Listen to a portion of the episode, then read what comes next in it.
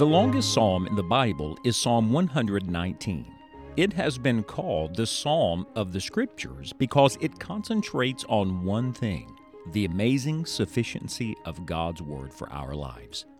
Open to Psalm 119 today and open your heart to the Lord as we join Scott Pauley in this study. It is our prayer that through God's truth you will find all you need.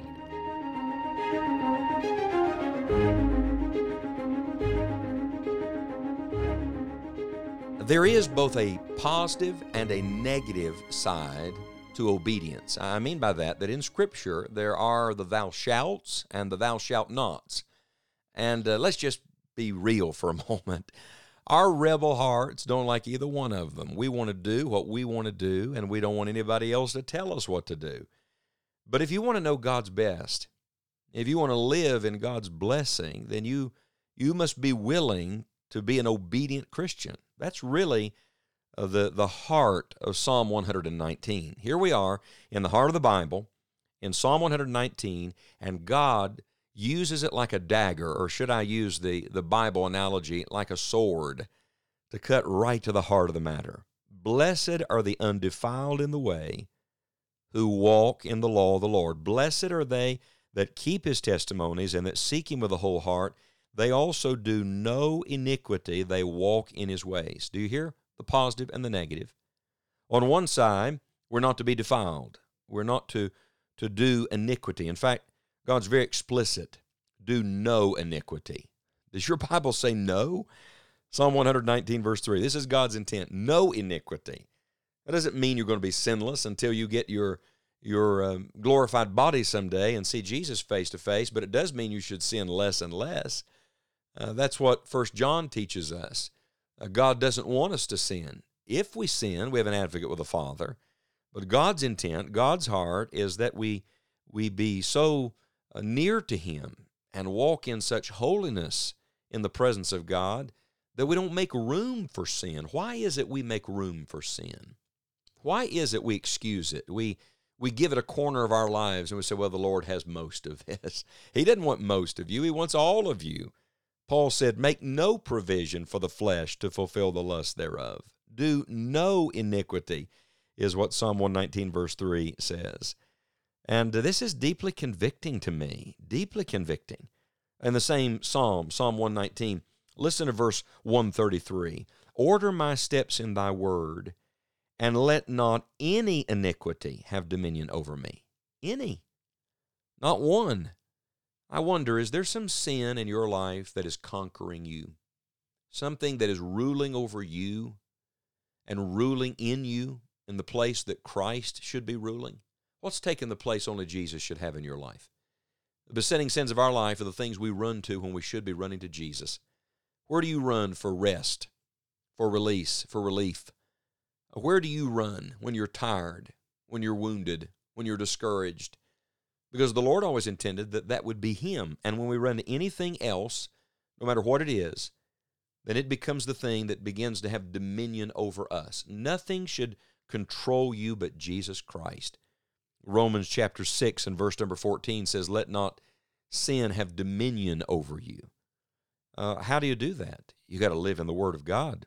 Remember, the whole psalm is about obeying the Word. Only the Word of God can can help you walk in liberty, can help you be free. Uh, go back a few pages in your Bible. You're in the Psalms. Go back to Psalm 19. I'll point this out to you further in our study. But Psalm 119 and Psalm 19 have a lot of parallels. And here's one. Now remember, Psalm 119, no iniquity. Let's not let any iniquity have dominion over us. Now listen to Psalm 19, verse 13. Keep back thy servant also from presumptuous sins. Let them not have dominion over me. Then shall I be upright, and I shall be innocent from the great transgression. Do you hear that word, dominion? There are dominating sins in all of our lives. They have dominion over us, they rule over us in the place that only King Jesus should have. Now, there's actually a progression, or might I say, a digression of sins here. It begins with presumptuous sins, it continues with sins of dominion, and it ends with the great transgression. If you don't want to have the great transgression in your life that brings awful reproach to Jesus' name, that brings such destruction, then don't let any sin have dominion over you. And if you don't want some sin to have dominion over you, don't make room for presumptuous sins. Don't presume on God. Don't say, "Well, I excuse that. It's not it's not awful. It's not the worst thing." No, deal with your sin and deal with it thoroughly. Hear the words again. Psalm 119 verse 3. They also do no iniquity. That's why when David prayed after his sin with Bathsheba, after his murder and his lies, he prays in Psalm 51, verse 2 Wash me throughly from mine iniquity. You hear that word throughly? Through and through, every part. Lord, get all the sin out of me. Don't, don't let anything stay. Don't let anything remain in my life that should not be there. I wonder, is the Holy Spirit putting his finger on anything in your life right now that shouldn't be there? Something that needs to go? Listen to Ephesians 5, verse 3. But fornication and all uncleanness or covetousness, let it not be once named among you, as becometh saints. Not once even named among you. Let nobody say that is true of you. Uh, the, the thought here in Ephesians 5, verse 3, not even a hint of it. I wonder, is there a hint of uncleanness in us? A hint of disobedience in us? If you want the blessing, then you're going to have to deal with that sin in your life and let the Lord be thorough with you. But then let's flip it around. What's the other side of the coin? Not only does he deal with the negative, what we're what we're not to do, what we have to confess, what we must forsake, what needs to go, but then he deals with the positive. Did you hear it? They walk in the law of the Lord. They keep his testimonies. They walk in his ways. I said to you already that the blessing begins when we deal with our sin. So let's add this to it. The blessing begins when we do what he says.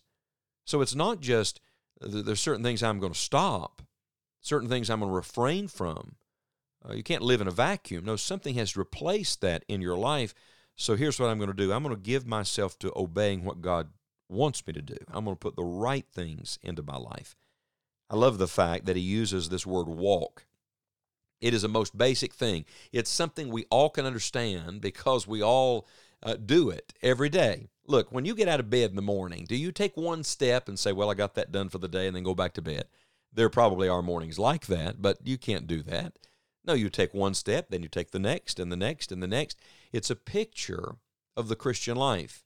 You find it repeated through the New Testament. Walk in love, walk in, walk in the grace of God. Uh, all these walks are found through Scripture. Why? Because that's what the Christian life is. It's a journey, it's a walk, one step at a time. And so, what are we to do? We're to know God's Word and we're to keep God's Word. We're to live in the book. Uh, we literally are to, to make progress in our obedience with the Lord. That's what walking is it's progress. It's moving from where you are to where God wants you to be. And the Lord says, let's get all the sin out. Let's confess it and forsake it. Uh, let's say no to iniquity, no iniquity. And then by God's grace, let's walk in His ways. You know what this is? This is the blessing of obedience. Oh, I want that blessing, don't you? Sin brings the curse.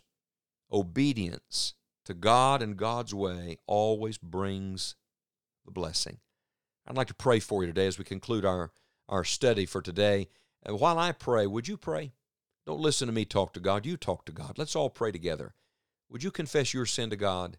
And would you commit yourself afresh anew this day to walk in God's way? Oh Lord, we want the blessing. And we know we can't have the blessing any way but your way. There's no substitute for it and no shortcut to it. And so I pray today, may all of us be thoroughly right with God. May we obey what you teach us in your word. And may we know your blessing. In Jesus' name, amen.